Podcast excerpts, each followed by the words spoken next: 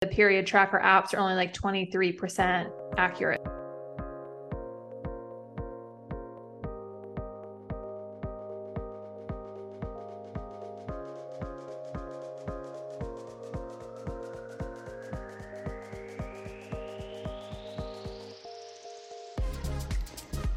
Hello, hello, and welcome back to the Spring to Life podcast.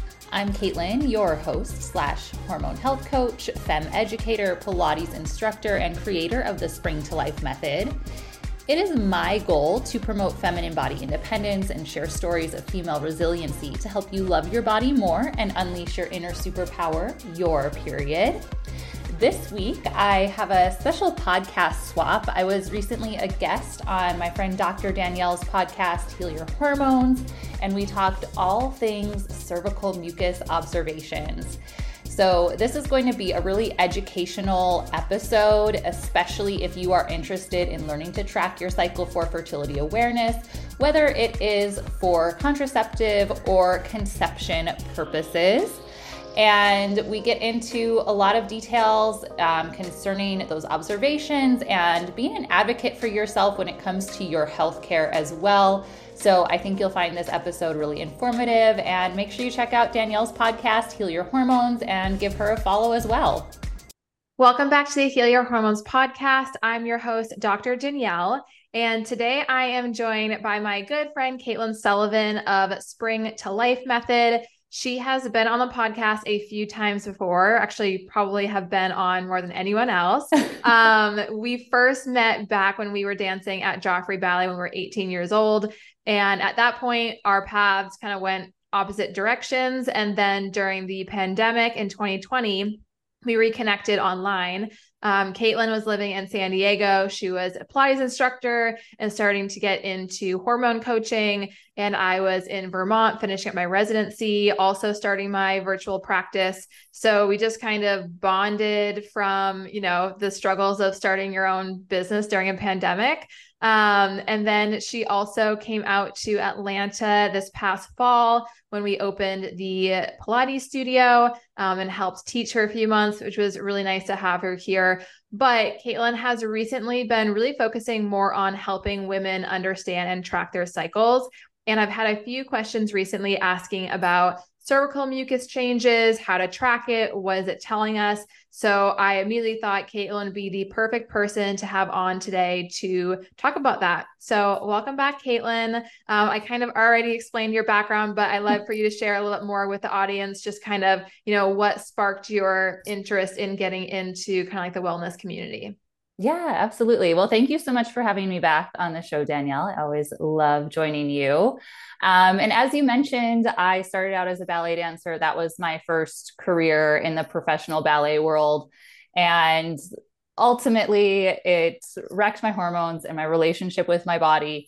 So I was kind of left putting the pieces back together in my mid 20s.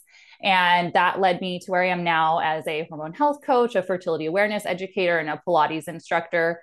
So now my focus is on teaching women to chart their cycles for fertility awareness and helping women get synced with their cycles, which I do through my app where I combine all of my passions of Pilates and non toxic living and wholesome nutrition. Love it. Um, so today we're really going to dive into the cer- cervical mucus portion of cycle tracking. So, who can benefit from tracking cervical mucus changes? Really, any woman or person with a menstrual cycle can benefit from tracking cervical mucus because it is giving you direct insight into your hormonal fluctuations. Uh, your overall health is based on your reproductive health if you have a menstrual cycle. And so it's a really key indicator of what's going on in your body. I'm just curious, is there an app in particular that you have found to be like more helpful than others when it comes to tracking cervical mucus? I use the FEMM app. That is the method of fertility awareness that I, I teach. So it's F E M M. And um, this is something you've probably talked about on your podcast before, but you can't predict ovulation. You can only confirm it after the fact. And a lot of the cycle tracking apps out there are kind of trying to predict when you're ovulating or you're just entering in your period. And then it's telling you, okay, you're probably going to ovulate on this day. And that's not really accurate. You have to be active in your observations on a day to day basis to know when your fertile window is because it can fluctuate from cycle to cycle. So that's why I like the FEMM app because each day you're just entering in your observations. And then based on that, you're going to be able to identify that fertile window after the fact. Uh, for yourself. Yeah, I think I saw a stat that said in terms of predicting ovulation, the period tracker apps are only like 23% accurate um, which isn't very good. No. so, and I think a lot of times people think that that's like, you know, uh, like the gold standard, like, oh, our app knows, you know, we're putting in the information so it can predict, but it's, it's at the end of the day, it's just an app. Um, so why exactly does cervical mucus change throughout the cycle and kind of like what is the purpose or the role of it? Yeah. So every cycle, your body is working towards releasing the egg. It's working toward ovulation. So hormones from the brain, the brain are signaling the ovaries, and hormones from the ovaries are signaling the brain. There's this kind of back and forth communication going on, and all of these signals trigger this kind of domino effect of hormone fluctuations that support the process of ovulation and then either implantation or menstruation. So cervical mucus is secreted by crypts in the cervix, which are responding to those hormonal changes throughout the cycle. And its role is either as a barrier or a carrier to what we could call outside invaders, which are either sperm or other bacteria. Um, and I think this is actually a really cool part of cervical mucus is that it actually serves as part of our immune system when we are not in our fertile window because it creates this barrier to prevent any infection. So there, even when you can't see it, it's doing something for your body. And it also, also neutralizes the pH of the vagina, nourishes and feeds sperm, and carries sperm to the egg when uh, fertilization and implantation are the goal. So really important. I mean, not only for fertility, but really for just like overall gynecologic health. Um, yes. Now, how does cervical mucus change throughout the cycle? Like, what can women be looking for in terms of what would be considered normal throughout like the menstrual phase and you know the ovulation phase, luteal phase? Kind of walk us through it. Yeah. So we start our cycle with the onset of full bleeding during our period. And during this time, our hormones are really low. Progesterone has dropped off, which has triggered the bleed. So, what you're going to be observing is the kind of flow intensity of your bleed. So, it's either light, medium, or heavy bleeding. You might see some spotting or brown before or after your period. Um, it is possible to see an overlap of estrogenic mucus or fertile mucus with bleeding. And that's usually if you have like a shorter cycle or maybe something's going on where your hormones are maybe not uh, where they should be. So, these are things that you can start to pay attention to. But for the most part, you have your bleed, it ends, and then you move into that follicular phase. And this is where our progesterone and estrogen are still pretty low. The brain is starting to um, trigger that FSH to be produced um, in the pituitary, talking to the ovaries. But as that's getting started, hormones are low. And this is where we observe what's called G mucus um, or just dryness. And this is where it's talking about that part of your immune system where it's creating this G mucus plug up in your cervix to prevent anything from entering and causing any infection. Um, and you're also not fertile during this time. So this mucus is not trying to carry sperm into um, uh, up to the eggs.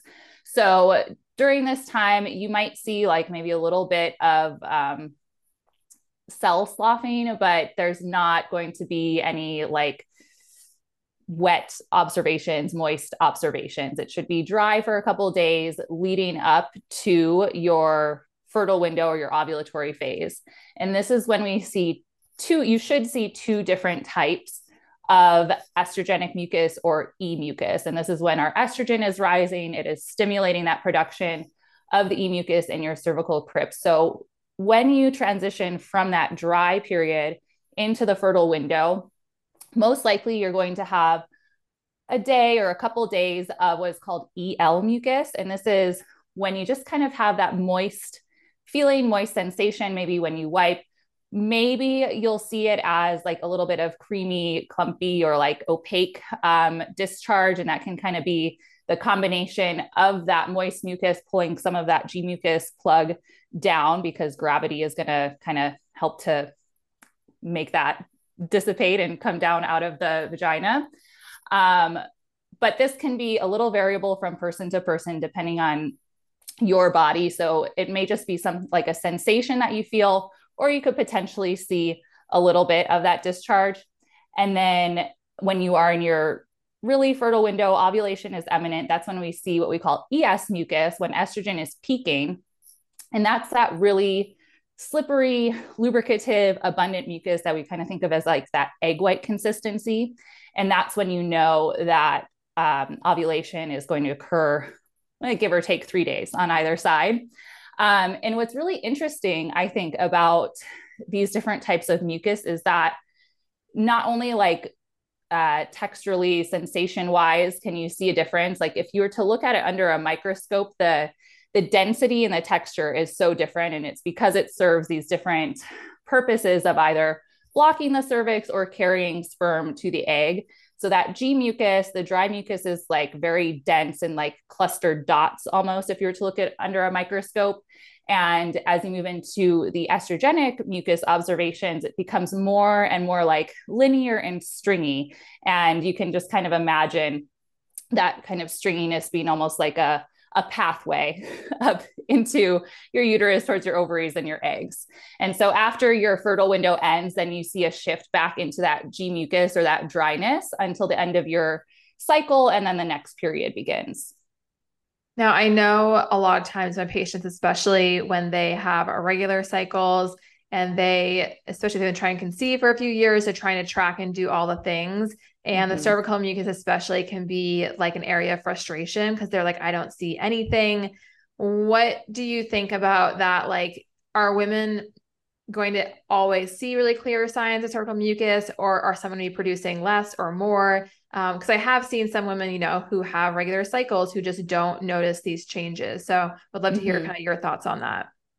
Yeah, I think um, so. There's lots, obviously, there's several different methods of fertility awareness and tracking your cycle. So, for the most part, like in a healthy cycle, these hormonal hormonal fluctuations should happen like pretty rapidly in succession, and you should be able to observe in the method that I teach, we're not doing any like internal checks, mostly to avoid like introducing any infection.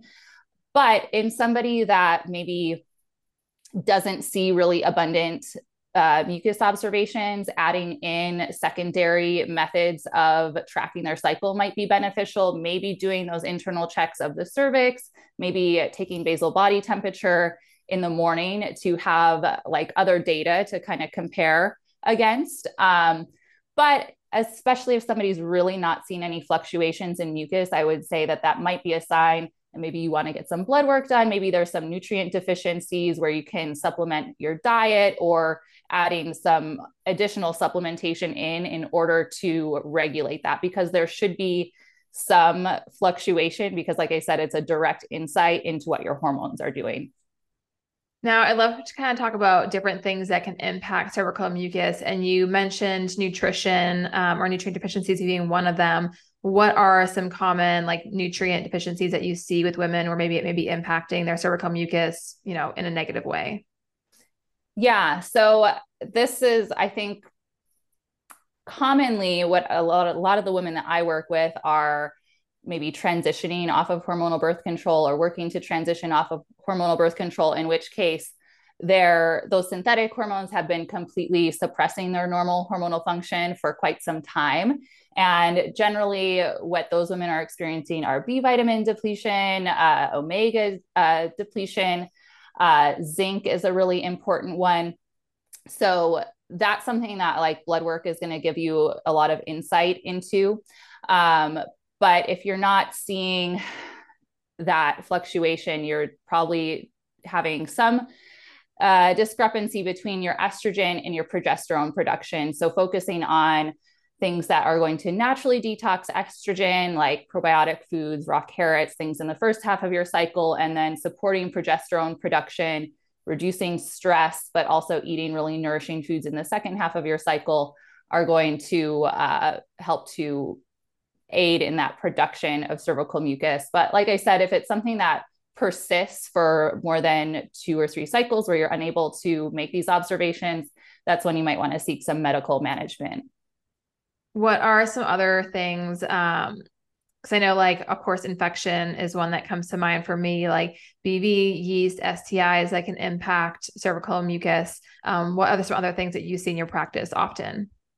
Yeah, there's a lot of different things that can influence it uh, nutrition, exercise, sleep habits, stress, smoking, alcohol, um, recreational drugs. All of these things can influence your mucus production. In the women that I've worked with, um, this is why it's really important to keep notes when you're tracking because you can kind of look back and reflect and say, okay, like this was going on at this time that might have influenced my mucus production. Um, but I've had clients who were maybe feeling a little under the weather even for a couple days, and they noticed that influenced their mucus production. If you're on a medication for a couple days, that could influence mucus production. So it's always really important to note if there's something else going on in your life that's impacting your well-being because it can have a direct reflection on your observations. Yeah, I mean, very similar to when we get our period and, you know, we see period changes as a result of like stress or traveling or dietary changes. It can impact cervical mucus in a similar way. And that's where I mm-hmm. think that cervical mucus tracking can also be really helpful. It's like, it's kind of a way to check in with ourselves before we might even notice that anything is off, if that makes sense. Mm-hmm. Um, I think a lot of times, like my patients will say, like, oh, you know, this month I didn't notice the egg white discharge, or this month my period was off. And on the surface level, they're like, you know, that nothing has changed. And then we really dive into it. They're like, but yeah, work stress has been really high. My sleep has been off, or like, yeah, but I did go on a, like a work trip for a week. And it's like, okay, well, yes, those things are like a common for you and they may not stand out as a big deal to you, but obviously they're impacting your hormones and your cycle and likely other aspects of your health too you may not be aware of.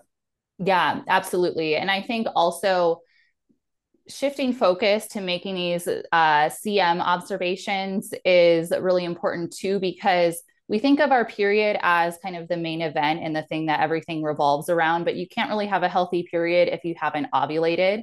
So, the way I teach cycle tracking, ovulation is the main event. That's what we are looking for. And then from there, once you know that that's happening, then you're going to have a healthy regular period from there. So, you kind of get to flip it in your brain and make your focus about this fertile window and identifying yeah. it.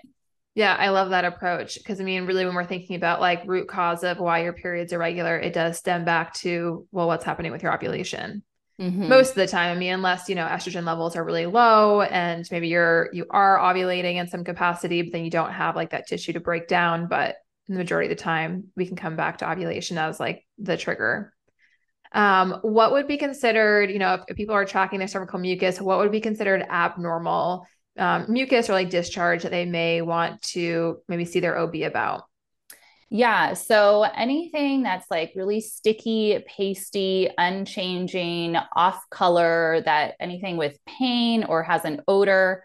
Um, it's like a lot of, not a lot of times, but if something were to come up, somebody might be noticing that they're just having the same consistent observation for maybe a couple weeks and it's not really like a G mucus observation. It's not really a estrogenic mucus observation. It's just kind of like, ugh, not sure what's going on. That could be a sign that something is going on. Maybe there's an infection. Maybe something is off. And that's when you would want to go see your doctor. And for anyone who is tracking ovulation, and maybe they're, you know, say they're getting a regular period. Um, maybe they're doing their LH tests, those are coming back positive. They're checking the basal body temperature, it's coming back positive, but they're not really noticing the egg white discharge. Do you think that's something to be concerned about?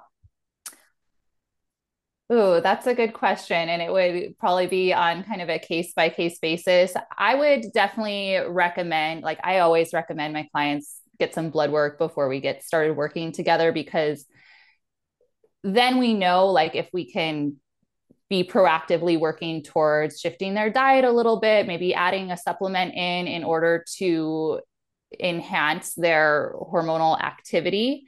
Um, so I think it's good to get a baseline of what's going on. It is possible, like everybody's bodies are a little bit different, where you know you might just have like a lower baseline of what's going on in your body and your uh, symptoms don't display like that. So if you are getting those secondary observations, especially in LH tests, that is something that we layer in in the method that I teach, and you're observing the uptick in your BBT in that second half of your cycle, then that could just be how your body operates. But it's always worth investigating if it's something you're concerned about.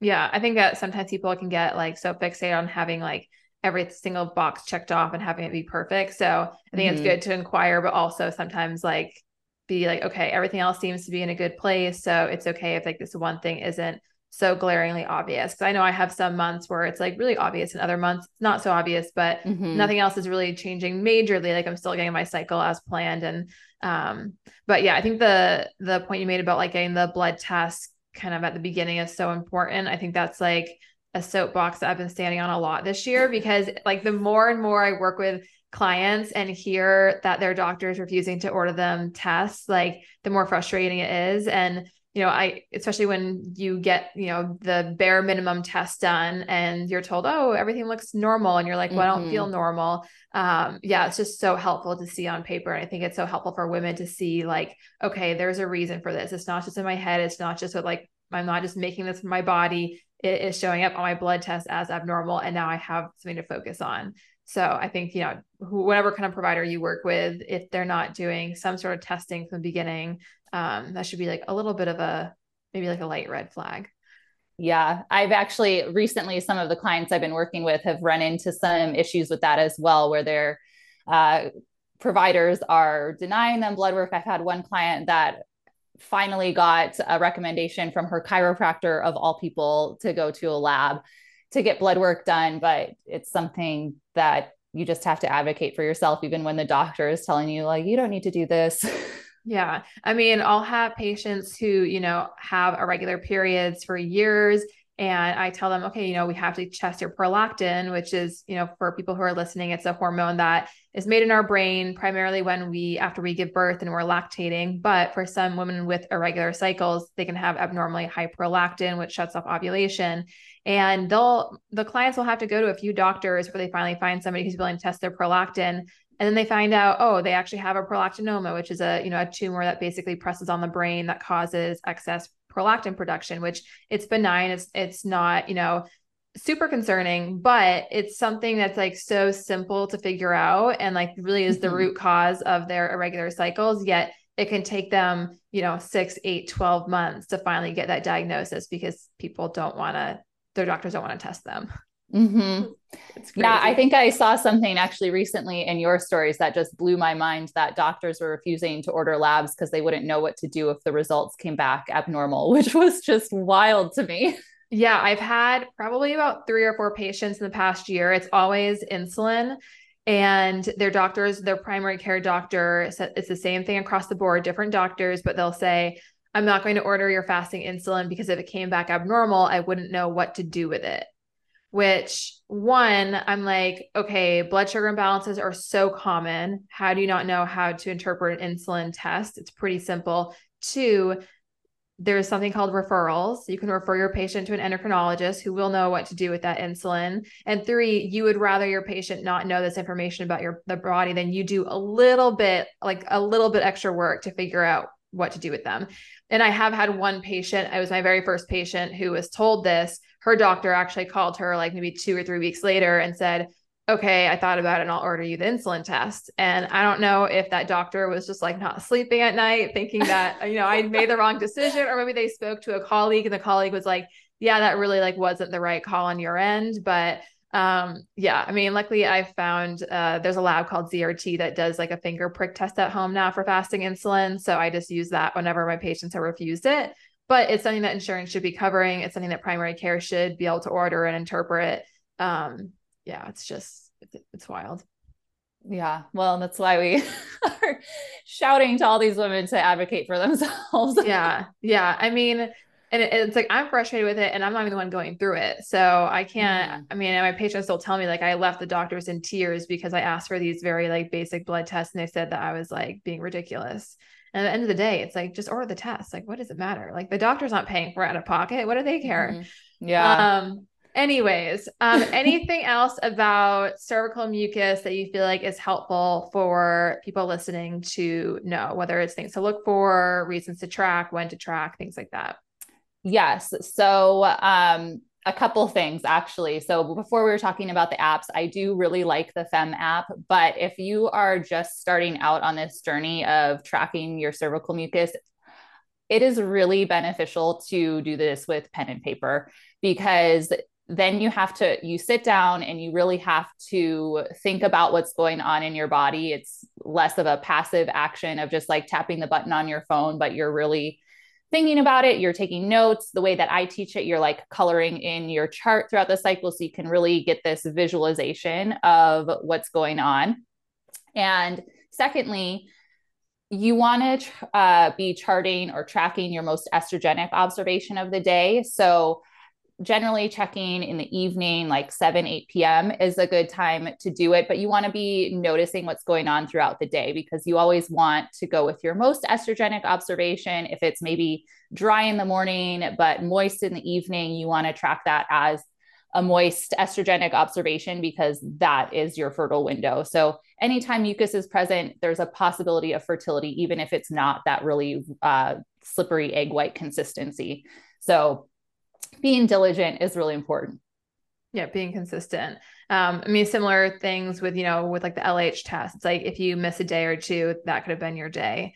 So mm-hmm. that's why it's, it's, so it's sort of a commitment, but it is really helpful to gather that information. Um, and especially even if women want to do it just for a couple months, get an idea of, you know, when they're ovulating or what those changes are, and then maybe take like a, a break for a month or two. I think that that's okay too, um, because it is definitely a commitment. And if like if you're putting in all this work and then you miss a couple days and that was like your most you know valuable or you know providing the most information those days then it's like well that was kind of you, you kind of like lost the opportunity. Yeah. And once you start like if you do it for a couple months and you really get familiar with your cycle and what's going on it becomes kind of just a part of something that you're paying attention to and you're aware of. So you don't have to be as hyper uh like vigilant Focused. about yeah. it because you are just aware and it's something that you just notice and you can then take action based off of that um, either practicing safe sex or if you're trying to conceive then you know that that's the time um, so it's really just it's this kind of body literacy that we've been really disconnected from we don't get taught it when these changes start to happen in our bodies when we're younger so it's just kind of learning this other piece of ourselves are there any specific cervical mucus changes women can expect, like especially in the very first few weeks of pregnancy? Ooh, that well, so once uh, implantation occurs, that triggers that corpus luteum in your ovary to continue producing progesterone for about 10 weeks. So you should can uh, maintain that kind of dry observation until um, the placenta takes over progesterone production. Um, but it is always possible for some like changes to happen, some, you know, gravity pulls things down. So just kind of paying attention to what's going on, especially if you are trying to conceive or you expect that you are pregnant, is a good thing, especially in that beginning stage. Yeah. Um, well, this was super helpful. Where can people learn more from you, whether that's working from you or, you know, you have the podcast? Yeah. So I am on Instagram at Spring to Life Method. And through my link there, you can find all the ways to work with me. Um, I am shifting my focus more to my podcast and long form content on my blog. So you can follow the Spring to Life podcast anywhere you listen to podcasts. Um, get on my email list because that's where I am sharing the most information and all of the goodies and tidbits there. Um, and then if you would like to work with me, if you'd like to learn cycle charting, all the ins and outs, I have a program called Feminine Body Independence where I can work one on one with you. Or if you are kind of just dipping your toes in and maybe interested in that, but want to get your cycle regulated first, we can work together um, through my app where I'll help you get your hormones, uh, hormone habits in check, get your cycle synced, and then you can go from there. Amazing. Well, thank you so much for being here. I'm going to link all of that the podcast, the website, the Instagram, and the show notes for anyone who wants to get in touch with Caitlin. But as always, thank you so much for being here. You have so much good information to share. I feel like you really like provide it in a um, easy easy to follow way like it's not intimidating even though it can be complex um so i really appreciate it and i just always love getting to talk to you yeah thanks so much for having me i loved it all right, thanks for tuning in. I hope you found this episode educational and informative. Maybe you learned something new about your body. Maybe your interest is piqued in learning cycle charting instead of just relying on an inaccurate period tracker app or hormonal birth control for that matter. So, there are several options you have if this is something that you want to move forward with. If you're still on hormonal birth control and you're thinking about making the switch and you want to make the changes necessary, then my new program, Get Synced, is built specifically for you. This is going to help you get your hormone habits, healthy hormone habits, started in a challenge in the first month. We're going to build your Pilates practice so that you can incorporate low impact exercise that is supportive for healthy hormones and then get your cycle synced, get it regulated. We'll work one on one individually through my app to make changes that are specific to your unique needs. And then once you feel confident with that, you'll be ready to learn to chart your cycle. If you are ready to jump into cycle charting and this is something that you really want to learn, then my program, Feminine Body Independence, is perfect for you. We'll work one on one in four monthly sessions in order to take you from novice to expert in cycle charting. Uh, we kind of talked about the basics in this episode, but we're all bio individual, so it is really helpful to have a practitioner by your side as you're learning this practice, and that is what I can do for you in Feminine Body Independence. I will link both of these programs in the show notes. I'm taking applications for Get Synced right now, and I'll have you know that the first round of applicants are going to get a special welcome gift from me in the mail. So if you want to really get in on that, then I suggest filling out that interest form so you can be one of the first people on the wait list. And I hope that you enjoyed my chat with Dr. Danielle as well. Make sure you give her podcast, Heal Your Hormones, a follow. And look out for an interview with her coming to my podcast later this summer. We're going to be talking about hair health, which is very intertwined with hormone health believe it or not. So look out for that in the next few months. And if you loved this episode, I would be so grateful for a rating and review. It helps other women find the show and learn more about their bodies. So please leave a rating and review. Share this episode with a girlfriend because we all deserve to know our superpower.